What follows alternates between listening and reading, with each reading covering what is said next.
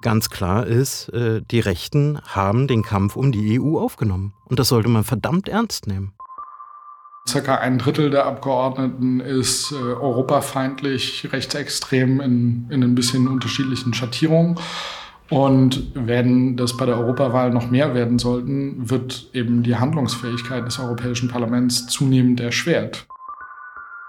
Es kommt jetzt meines Erachtens darauf an, dass alle begreifen, dass diese EU-Wahl tatsächlich extrem wichtig ist. Europa to go. Ein Podcast, der dich anlässlich der Europawahl 2024 ins Herz der EU mitnimmt. Begleite uns nach Brüssel und erfahre mehr über Institutionen wie das Europäische Parlament und was dort entschieden wird. Bürokratiemonster, Arena der Lobbyisten oder bemerkenswerte Demokratie? Erfahre es im Podcast Europa to go. Eine Kooperation von ND und den Plattformen europa.blog und die-zukunft.eu. In der letzten Folge von Europa to go haben wir noch auf die europäische Linke geblickt. Diesmal geht es um die Rechte in Europa. Nicht nur in Deutschland erleben wir einen massiven Rechtsruck. Auch in den anderen Ländern der EU sind rechtspopulistische und rechtsextreme Parteien auf dem Vormarsch, ja sogar am Regieren.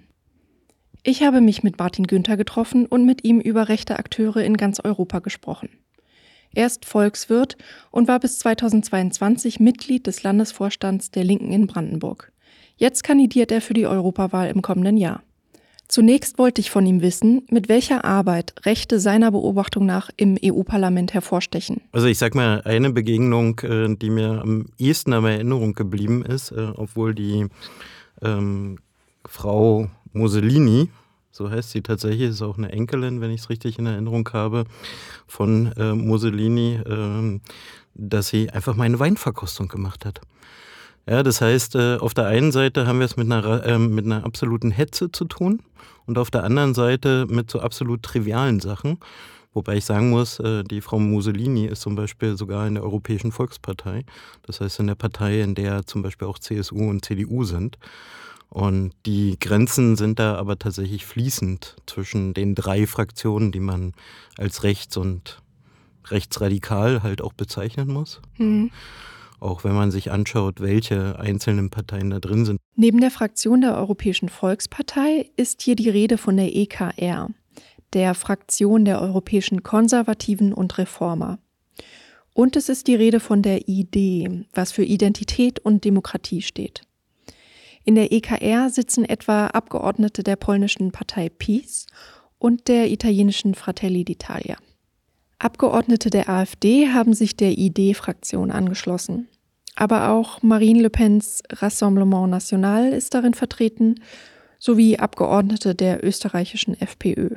Also das, was man sehen muss, ist tatsächlich, äh, dass es eine ganz klare Agenda gibt gegen Frauenrechte, antimuslimische Agenda gibt und natürlich eine absolute Agenda gibt, zu sagen, wir brauchen hier die Festung Europa. Und was auffällig ist, ist halt, dass im Zweifelsfall sie auch fast immer, muss man sagen, fast immer gegen Beschäftigtenrechte und Ähnlichen aufstehen. Wie sehen das Abgeordnete, die bereits im EU-Parlament sitzen? Wir haben bei SPD und Grünen gefragt, wie man die Arbeit und den Einfluss von Rechtspopulisten wahrnimmt und wie man damit umgeht. Jens Geier, Vorsitzender der SPD-Europaabgeordneten, sagt dazu Folgendes. Also 2019 gab es einen sogenannten Cordon sanitaire, das heißt eine Absprache der demokratischen Fraktionen, ähm, nicht mit den Rechtspopulisten und Faschisten zusammenzuarbeiten. Deswegen haben sie keinerlei Funktionen in der Darstellung, keinerlei Funktionen in der Repräsentation des Europäischen Parlaments erhalten. Also sie sind nicht im Präsidium, sie haben keinen Ausschussvorsitz und so weiter. Anträge von dieser Fraktion werden durch die Bank abgelehnt, sodass äh, die politische Wirkung davon gegen Null geht.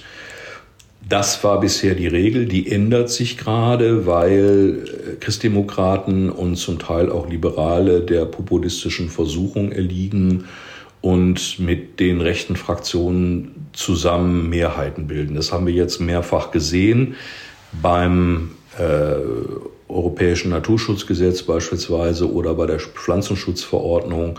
Äh, bei der ersten gab es den Versuch, beim zweiten den erfolgreich, war es erfolgreich, ähm, Mehrheiten zu bilden, um diese Gesetzgebung komplett zurückzuweisen. Also der Einfluss der Rechtsextremen im Europäischen Parlament wächst zurzeit. Daniel Freund von den Grünen im Europaparlament beschreibt die Arbeit rechtsextremer Abgeordneter als sehr anders als die der demokratischen Fraktion. Wenn es um die normale Gesetzgebung geht, um die normalen Verhandlungen, ne, wenn wir hier Änderungsanträge besprechen, die Gesetzgebung vorbereiten, Kompromisse, auch die Verhandlungen mit, mit Rat und Kommission, da sind die Rechtsextremen nicht da. Die, die kommen einfach zu diesen Sitzungen nicht und, und beteiligen sich da nicht dran. Da, wo ich sie wahrnehme, ist dann, wenn es um Reden im Plenum geht. Äh, die, die halten sie, aber auch da nicht im Austausch mit den anderen Kolleginnen und Kollegen. Wir diskutieren halt miteinander und versuchen uns mit Argumenten zu überzeugen, wohingegen äh, die ganz Rechten eigentlich das nur als Hintergrundbild nutzen für Videos, die sie dann auf YouTube, TikTok oder sonst wo im Internet verteilen. Die reden also nach draußen in, in ihrer Hassblase und, und benutzen das Parlament als Hintergrundbild. Es gibt absolut keine Absprachen, keine, keine Zusammenarbeit. Äh, bei uns ist die Regel, wenn von denen Änderungsanträge kommen, dann lehnen wir die ab. Und äh, also die, die finden im normalen parlamentarischen Geschäft nicht statt. Also es ist jetzt ja schon so, dass je nachdem, wie man das genau rechnet, aber circa ein Drittel der Abgeordneten ist äh, europafeindlich, rechtsextrem in, in ein bisschen unterschiedlichen Schattierungen. Und wenn das bei der Europawahl noch mehr werden sollten, wird eben die Handlungsfähigkeit des Europäischen Parlaments zunehmend erschwert, weil natürlich die verbleibenden Abgeordneten die ganze Arbeit machen müssen und äh, das dann natürlich auch die Mehrheitsfindung äh, zunehmend schwierig macht. Von Martin Günther möchte ich mehr über die EU-Skepsis rechter Parteien wissen. Ist das etwas, was alle eint? Das Ziel, die EU letztendlich abzuschaffen? Also ich nehme zumindest wahr, dass es da tatsächlich ähnlich wie bei der AfD einen Schwenk gegeben hat. Selbst bei der, wie man sagen muss, rechtesten der entsprechenden Fraktionen, dass sie die EU nicht mehr grundsätzlich ablehnen. Ne? Also wir haben jetzt äh, letzte Woche das äh, Eurobarometer bekommen. Das ist eine Umfrage, wo entsprechend ähm, seitens der EU-Kommission oder zumindest im Auftrag der EU-Kommission europaweit, EU-weit Menschen befragt werden. Und da ist wieder mal rausgekommen, dass eigentlich die Zustimmung zur EU beziehungsweise ähm, die nennen wir es mal, äh, dass man sich als Teil der EU fühlt, eigentlich äh, weiterhin sehr hoch ist. Ne? Und ich glaube, darauf mussten halt auch die rechtesten Kräfte reagieren. Ähm, mein Gefühl, obwohl man das äh, von ihnen jetzt seltener hört, ist aber, dass sie eigentlich äh, das nicht wollen. Ne? Die EU eigentlich nicht wollen, ablehnen. Aber sie formulieren es halt gerade anders. Radikale Reform, Festung Europa, auch sehr offen, genau in äh, solchen Worten dann auch. Insofern, ja, sehen wir da halt auch einen Anpassungsprozess. Haben wir jetzt auch äh, bei den Wahlen in den Niederlanden mit Wilders erlebt, wie der plötzlich Kreide frisst ohne Ende. Aber am Ende haben wir auch in, bei, in Italien gesehen, ähm, dass am Ende ist es dann so, dass sie trotzdem knallharte rechte Politik machen. Vielleicht könnten wir noch kurz mal auf verschiedene rechte Parteien in Europa blicken. Also jetzt nicht in das Europäische Parlament. Welche rechten Parteien in Europa stechen hervor? Wodurch? Also ich sag mal, erst, äh, als erstes muss man sich natürlich äh, die richtig großen Brocken angucken. Ne?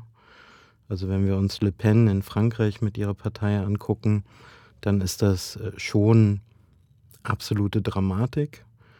Die stellen Bürgermeister. Wenn man da in die Kommunen reingeht äh, in Frankreich, dann sieht man, was Rechte an Regierung bedeutet. Und trotzdem ist es schwierig, sie zu schlagen. Ne? Also es ist ja beim letzten Mal im Grunde nur dadurch gelungen, dass alle äh, möglichen Linken und Sozialdemokraten etc. dann doch äh, mit der Faust in der Tasche nochmal Macron gewählt haben.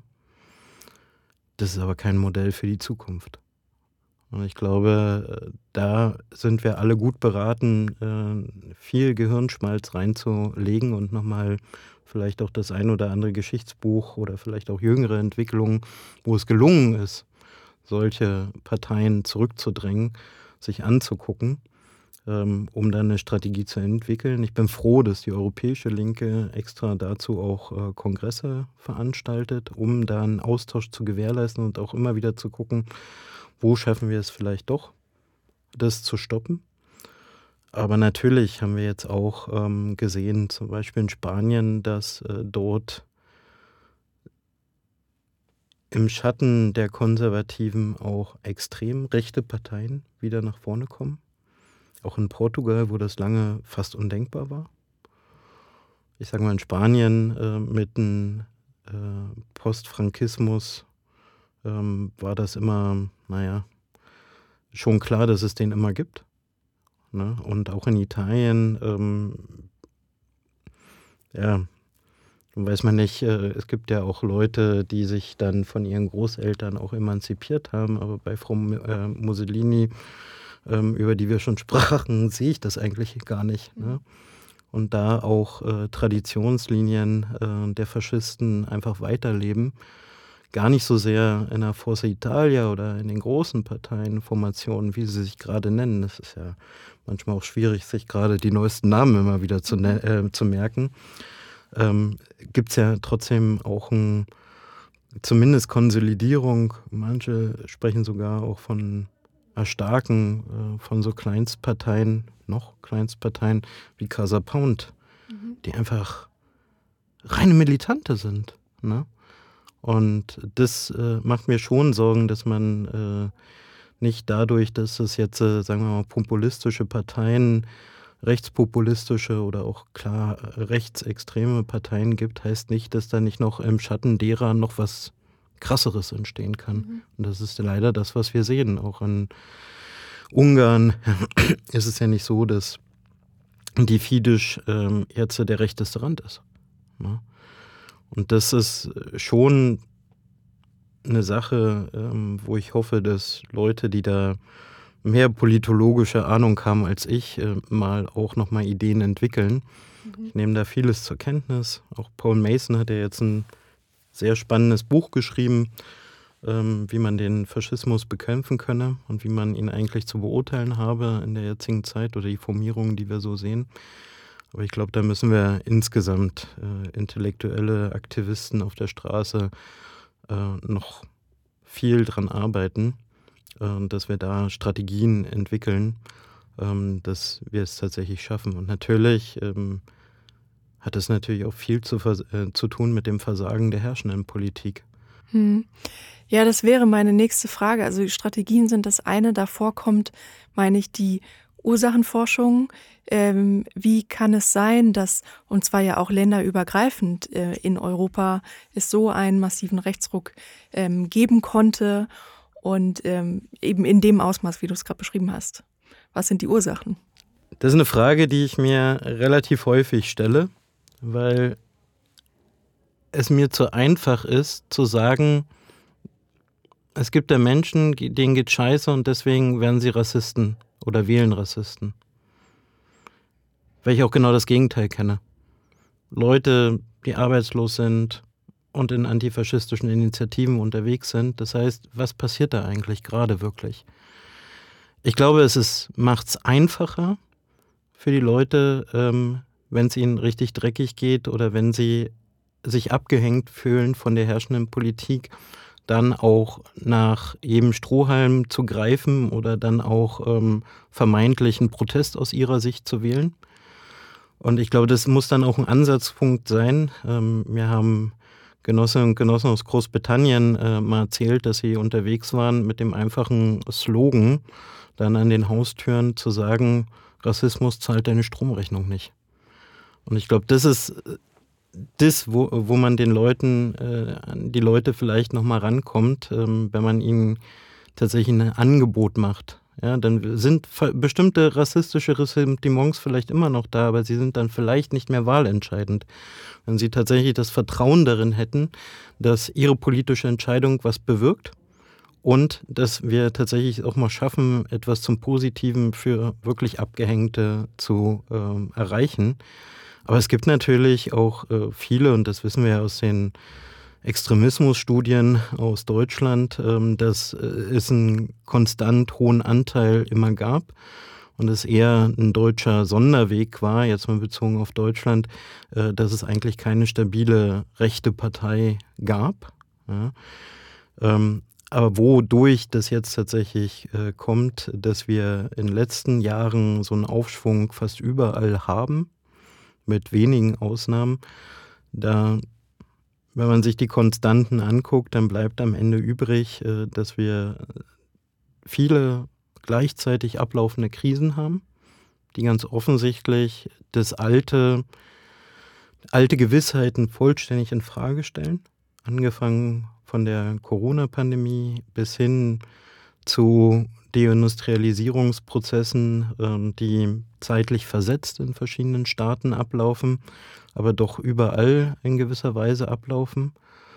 Ähm, und natürlich die Auswirkungen, die jetzt dann auch äh, in der EU sichtbar werden, der Klimakatastrophe, ne, der sich anbahnenden Klimakatastrophe.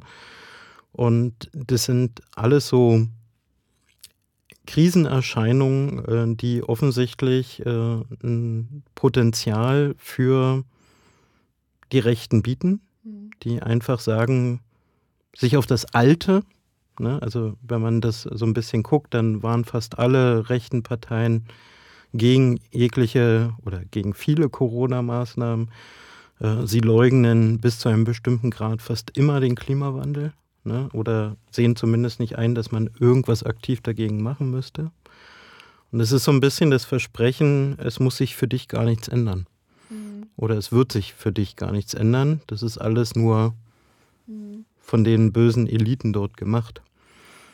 Ähm, insofern wäre es, glaube ich, sehr gut, wenn wir es schaffen, über Alternativen, die am Ende bei der Erzieherin ankommen, bei der, dem Kassierer ankommen, bei dem Busfahrer tatsächlich ankommen in ihrem Leben. Und das auch tatsächlich durchsetzen. Da kann die EU viel machen. Ich glaube, in bestimmten Teilen wird es auch versucht wenn wir an die Mindestlohnrichtlinie denken. Aber es ist halt bei vielen nur ein äh, Tropfen aus dem, auf den heißen Stein, wenn wir insgesamt europaweit zum Beispiel Inflation betrachten. Dass mhm. Leute oftmals nicht wissen, wie sie halt am Monatsende Energierechnung, Lebensmittelrechnung etc. bezahlen können. Mhm. Ja. Ähm, Krisen, ja, Krisenmodus, war das nicht jetzt auch gerade das Wort des Jahres? Wurde das nicht dazu gewählt. Ähm, und ich habe dazu aber was gelesen, nämlich dass natürlich Krisen gab es auch schon immer. Äh, und es gab auch schon immer große Krisen, ähm, die sagen viele Menschen betroffen und erschüttert haben.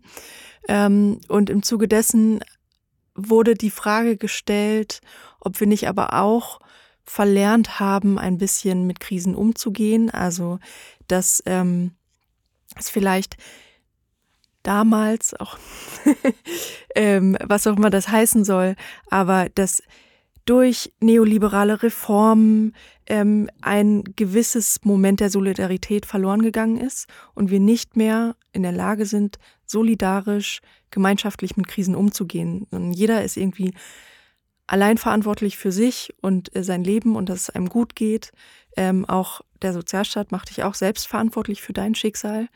Ähm, und ähm, genau, das war so ein bisschen die Überlegung auch im Zuge des Stichworts Krise, ob wir nicht verlernt haben, gleichzeitig damit umzugehen. Haben wir es verlernt? Also ich glaube, der einzelne Mensch, äh, wir haben es als Kollektiv, als Gesellschaft verlernt, weil wir letztlich, ähm, wie du, finde ich, vollkommen zu Recht gesagt hast, das Solidarische ähm, verlernt haben ist fast falsch. Es war ja ein aktiver Prozess. Es wurde uns ja ausgetrieben mhm. ne, durch die neoliberale Agenda. Insofern, ja, die Leute haben, glaube ich, tatsächlich oftmals das Gefühl, allein dazustehen und äh, kein Netz mehr zu haben und sich auf nichts mehr verlassen zu können. Ne? Und deswegen, ich komme ja aus Ostdeutschland, aus Brandenburg, ich kann es den Kolleginnen und Kollegen äh, in der Lausitz, äh, in den Kohlekraftwerken und in den äh, Kohlegruben gar nicht mal so übel nehmen, dass sie da teilweise sehr, also sehr klar ähm, gegen jegliche Transformation eingestellt sind. Also viele, auf der anderen Seite würde ich fast äh, sagen, bei einigen finde ich es bemerkenswert, wie offen sie dann trotzdem sind. Die wurden in der Region schon einmal nach 90 im Grunde vollständig verraten, im Stich gelassen und jeder musste irgendwie gucken, wie er den, Entschuldigung, Arsch an die Wand bekommt. Und insofern ist da natürlich äh, die, der Glaube an Versprechen, an die Politik sehr gering. Und wenn wir mal ehrlich sind, ähm, mit der Agenda, Agenda 2010 und immer wenn es um Reformen ging, wenn es um Veränderungen ging, kam am Ende für die meisten nichts Gutes raus. Brandmauer ist in Deutschland ein Riesenthema. Steht die noch? Ähm, oder sagen, wie stark reißt die CDU diese Brandmauer ähm, ein? Bringt sie ins Bröckeln? Wie ist das, wenn man in die Europäische Union blickt, äh, nach Brüssel, ins ähm, Europaparlament? Gibt es da eine Brandmauer nach rechts? Ja, ich sage ganz offen, ich habe so ein bisschen ein Problem mit dem Brandmauerbegriff. mhm. ähm, Sag auch gern warum. Äh, sehr gern, weil letztlich äh, die Geschichte ja so ein bisschen gezeigt hat, dass Staaten immer dann gekippt sind, ähm, wenn im Grunde die Konservativen angefangen haben ähm, zu kooperieren. Ne? Und es gibt ja oft den Begriff, äh, dass die Linke, ähm, ich würde das jetzt auch mal Mitte links mit einbeziehen, also Grüne und SPD, dass da irgendwie die Brandmauer steht. Nee. Die historische Verantwortung haben aus meiner Sicht die Konservativen. Ja, und da sind wir dann auch äh, direkt beim Thema. Da ist, wenn man von einer Brandmauer sprechen will, dann tatsächlich irgendwo die Linie, die man eigentlich halten müsste. Und da habe ich ja vorhin schon darauf hingewiesen, wenn man sich die EVP anguckt, wenn, da, wenn man einfach sieht, dass Orban da mittendrin sitzt, immer mal mit ein paar Du-Du und so, aber im Grunde da drin sitzt ja, mhm. in der EVP. Mhm. Und dann jüngst auch Entscheidungen eben äh, mit der EVP zusammen äh, im Europäischen Parlament geschehen sind, um Verbesserung, ich glaube, es ging um Pestizide, ja, äh, dann zu verhindern. Auf die Orientierung konservativer nach rechts geht auch Daniel Freund von den Grünen ein. Wir haben in den letzten äh, Wochen und Monaten schon vermehrt festgestellt, dass die, dass die konservativen Abgeordneten sich äh, zunehmend mit den Rechtsextremen abstimmen, gemeinsam Änderungsanträge einbringen, die, die Abstimmungslisten teilen, also quasi gemeinsam Mehrheiten organisieren. Ähm, es gab beim Lieferkettengesetz, bei dem Gesetz zur Wiederherstellung der Natur sehr klar die Ambition der Konservativen, das mit Hilfe der Rechtsextremen am Ende zu, zu Fall zu bringen. Also das, das wird immer klarer. Wir sehen ja auch, dass in einer Reihe von Mitgliedstaaten mittlerweile Konservative entweder gemeinsam im Wahlverbund antreten oder klar vorher sich äußern, man würde gemeinsam Koalitionen schmieden. Wir haben jetzt in Italien, in, äh, in Finnland äh, Regierungen, äh, in Schweden auch, wo man sich von Rechtsextremen tolerieren lässt. In Spanien gab es die Ambition, äh, gemeinsam zu regieren. Und das wird natürlich mit der Europawahl im Zweifel noch, noch mehr zunehmen. Die Situation ist ja aktuell, die sogenannte von der Leyen-Mehrheit aus konservativen Sozialdemokraten und Liberalen. Ähm, bei der Wahl von Ursula von der Leyen hatte neun Stimmen über, überm Durst, also über der, der nötigen Mehrheit. Damals waren sowohl Fidesz als auch Peace noch Teil dieser von der Leyen-Mehrheit. Äh, ich würde jetzt eher nicht davon ausgehen, dass die nach der Europawahl nochmal für äh, eine konservative Kommissionspräsidentin stimmen würden. Jetzt muss man schauen, wie dann die Europawahl eigentlich ausgeht. In den Umfragen, so wie sie im Moment sind, könnte es sein, dass diese drei Fraktionen gemeinsam eben eine, eine noch schwächere Gruppe von Abgeordneten stellen würden. Das würde also noch schwieriger sein, da die Mehrheit zu finden oder im Zweifel unmöglich. Und damit ist die große Frage, ob diese Gruppe dann mit, mit, also wen holen sie sich dazu, um die Mehrheit zu bilden? Gucken sie zu uns Grünen und, und wir gehen mit in, in diese Regierungsmehrheit oder gucken sie nach ganz rechts und holen Fratelli d'Italia und andere äh, Parteien mit, mit in dieses Bündnis hinein? Und das würde natürlich die Politik im Europaparlament ganz grundlegend verändern. Dann stehen plötzlich so Sachen wie Green Deal, wie Klimaschutz, wie Verteidigung der Rechtsstaatlichkeit, all das äh, würde dann in Frage gestellt, ob das äh, weiter, weiter gemacht würde. Das andere, was man halt einfach nochmal sagen muss zu, zu den ganz Rechten, also ne, wie gesagt, reden im Plenum, aber sonst sehr wenig. Das heißt auch einfach, die kosten sehr viel SteuerzahlerInnen Geld. Äh, die, die, die nehmen hier die Tagegelder mit, die Gehälter, ähm, tun dafür aber nicht die Arbeit. Also man, ich habe ja inhaltlich quasi komplette Differenz mit denen. Insofern ist man so ein bisschen zwiegespalten, ob man jetzt eigentlich will, dass die sich hier äh, parlamentarisch einbringen. Aber man muss jedenfalls feststellen, dass sie für ihre Wählerinnen und Wähler hier im Grunde nichts erreichen einfach weil sie es nicht einbringen. Sie würden natürlich jetzt nicht irgendwie alle Gesetze bestimmen, aber es ist einfach im Funktionieren des Europaparlaments schon so, dass wenn man sich in die Verhandlungen einbringt, wenn man mitdiskutiert äh, und am Ende auch äh, bei den Abstimmungen wirklich da ist, vor allen Dingen im Ausschuss, dann kann man eben Sachen durchsetzen. Und äh, da haben wir bisher, wenn man so will, noch das Glück, äh, dass, sie, dass sie das nicht tun und, äh, und damit es eine, eine progressivere Mehrheit im Parlament gibt, als das eigentlich rein mathematisch der Fall wäre. Auch mit Martin Günther habe ich darüber gesprochen, was ein Erstarken der Rechten im Europaparlament bedeuten würde. Wie sind die Prognosen und welche Befürchtungen gehen damit einher? Also erstmal, Prognosen sind Prognosen, das ist mhm. gut so. Wir haben jetzt noch, wenn ich richtig gezählt habe, 179 Tage bis zu den Europawahlen was nicht ganz stimmt, weil am 6. Juni ja schon einige Staaten anfangen zu wählen. Aber sei es wie es sei. Ähm, und ich hoffe, dass die jetzigen Prognosen auch einfach Prognosen sind. Wir haben ja jetzt äh, gesehen, in Polen, da haben wir es geschafft, ja, als nicht wir im engeren Sinne, aber hat es die Gesellschaft geschafft, tatsächlich die Peace abzusetzen. Und auch in Spanien war ja vor den letzten Wahlen eher äh, die Prognose, dass es da zum Durchmarsch der Rechten kommt. Es kam nicht so. Mhm. Und das ist auch gut so. Und insofern sollten wir jetzt alles daran setzen, dass es eben nicht zu dem Szenario kommt, was uns jetzt die Prognosen sagen. Und dafür können wir vieles tun aus meiner Sicht. Und insofern will ich noch gar nicht darüber nachdenken, was die alles tun können, wenn, äh, wenn sie tatsächlich äh, da die Mehrheiten sich im EP auch so verschieben, ähm, wie Prognosen es jetzt prognostizieren, mhm. sondern lasst uns lieber darüber reden, was wir alles tun können, damit das eben nicht geschieht. Ähnliches sagt der SPD-Abgeordnete Jens Geier und erklärt auch, was das für Mehrheiten und politische Entscheidungen im Parlament bedeuten könnte. Also da ist ja jetzt noch nichts in Stein gemeißelt. Wir haben noch sechs Monate bis zur Europawahl und in denen kann angesichts einer sehr dynamischen ähm, Situation bei den Wählerinnen und Wählern natürlich noch viel passieren. Wenn wir aber die heutigen Umfragen in den 27 Mitgliedstaaten einfach auf ein mögliches Europawahlergebnis projizieren, dann sehen wir eine erstarkte Rechte. Ähm, das heißt weniger die christdemokratische Fraktion, aber die nationalkonservative und die Rechtsextreme werden zunehmen. Und wenn man diese Projektionen dann in mögliche Mehrheiten umsetzt, wird es nur noch zwei Mehrheitskonstruktionen geben. Die eine ist sozialdemokratisch-liberal-christdemokratisch. Die zweite ist liberal-christdemokratisch und alles rechts davon.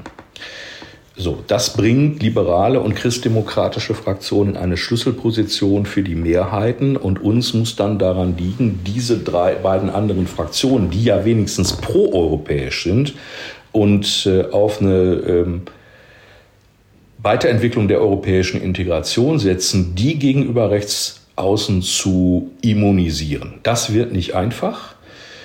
Und äh, da wird äh, das progressive Lager im Europäischen Parlament viele Zugeständnisse machen müssen, weil wir sonst keine proeuropäischen Mehrheiten erzielen.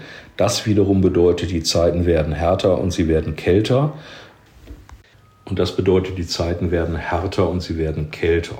Und das wiederum bedeutet, dass die fortschrittlichen Fraktionen im Europäischen Parlament keine Mehrheiten mehr zusammen bilden können. Und damit wird die Zahl der wirklich vorwärtsweisenden Gesetzesvorschläge und Standpunkte aus dem Europäischen Parlament, die wird stark sinken. Das heißt also, wir werden weniger äh, weit kommen in Sachen Klimaschutz, weniger weit kommen in Sachen Gleichstellung, weniger weit kommen in Sozialpolitik und Rechte für Arbeitnehmerinnen und Arbeitnehmer.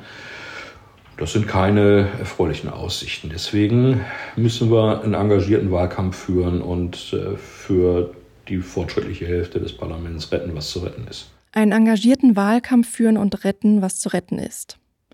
Ähnliche Worte hat Martin Günther gefunden und betont, wie wichtig es ist, diesen Europawahlkampf ernst zu nehmen.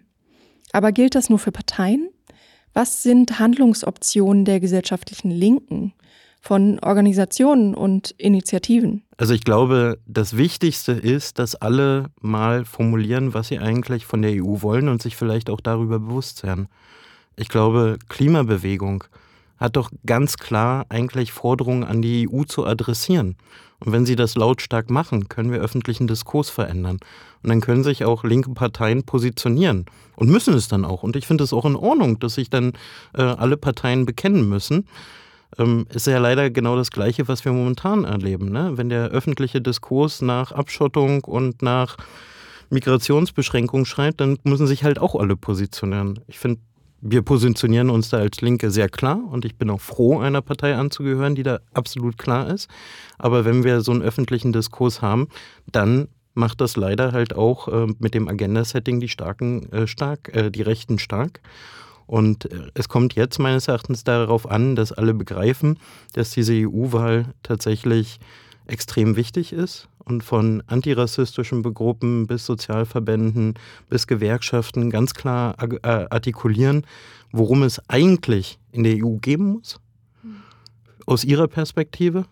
Und versuchen, Agenda-Setting so hinzubekommen, dass äh, wir darüber diskutieren da streite ich mich auch unheimlich gern mit der SPD oder mit den grünen Abgeordneten, gerne auch mit der CDU. Lasst uns darüber reden, wie wir Beschäftigtenrechten in der EU stark machen können. Lasst uns darüber reden, wie wir Energiearmut bekämpfen können. Aber wenn wir darüber nur noch reden, äh, wie stark wir Frontex ausbauen müssen, wie stark wir die EU militarisieren müssen, dann wird es halt auch so kommen, dass wir nur da, äh, dann auch so eine Entwicklung haben. Und äh, ich glaube, da sind Gewerkschaften, Klimaverbände, Sozialverbände sehr gut beraten aus meiner Sicht, wenn sie das erkennen und jetzt äh, auch einfordern, dass wir über andere Sachen reden. Hm. Na, ich frage mich aber gerade, also ähm, rechte PolitikerInnen und Parteien sind ja aber auch organisiert. Es gibt auch rechte Verbände, rechte Organisationen und so.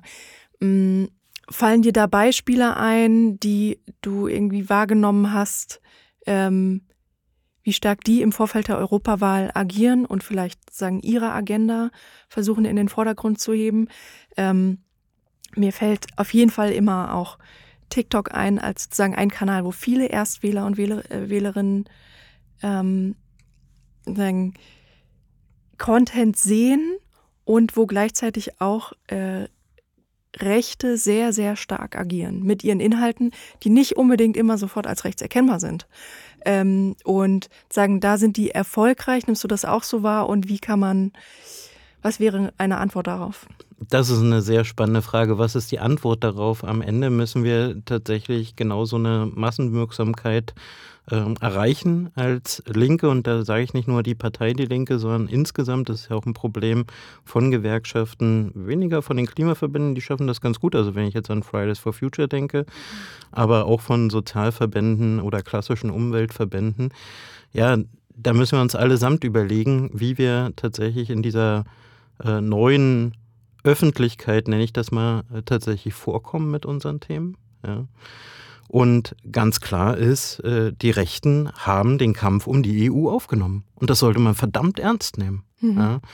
Und das merkt man schon, dass hier jetzt rechtzeitig begonnen hat, äh, begonnen wird, auch von, ich sag mal, Mitte rechts und Unvollheil tatsächlich begonnen wird. Was ist deine Hoffnung für die kommende Europawahl? Meine Hoffnung ist ganz klar, dass wir klar machen können, dass es eine Entscheidungswahl ist und dann auch Leute davon überzeugen können, diese Entscheidung anzunehmen und die richtige Entscheidung zu treffen. Das heißt, die richtige Entscheidung zu treffen, eine EU, die auf Kooperation setzt und nicht auf Wettbewerb setzt, die auf Bekämpfung von Energiearmut setzt, statt an, auf riesengroße äh, Gewinne für Energiekonzerne, dass wir eine EU haben, die ganz klar erkennt, äh, oder sich dafür engagiert, dass wir über Mindesteinkommen reden und die auch durchsetzen, dass wir über eine EU der Beschäftigten reden, die es auch einfach schafft, jetzt das, was sie postuliert hat, 80 Prozent Tarifbindung. Ja, wenn man jetzt an Weihnachtsgeld, wir sind gerade in der Weihnachtszeit, denkt, ne? Weihnachtsgeld gibt es übermäßig oft nur mit Tarifverträgen. Hm. Und das äh, kann eine EU befördern oder sie bleibt halt weiterhin eine Wettbewerbsunion und ist im Grunde im Wesentlichen für Superreiche und Konzerne da. Oder wenn es noch schlimmer kommt, halt eine EU der Rechten, wo wir dann darüber reden, Abschottung und Einschränkung von Rechten für Frauen, Beschäftigte, Migrantinnen. Und die Entscheidung, dass die Leute das tatsächlich bewusst annehmen, wäre schon mal das Erste. Und dann kämpfen wir natürlich darum, dass wir möglichst linke Mehrheiten oder zumindest Mitte-Links-Mehrheiten dann im EP nutzen können. Hm. Ja, Dankeschön. Sehr gern. Europa to go ist eine Kooperation von ND und den Plattformen europa.blog und die-zukunft.eu. Gefällt dir der Podcast? Dann unterstütze uns und unsere Arbeit durch ein Abo der Tageszeitung ND der Tag oder eine Spende auf dasnd.de/support.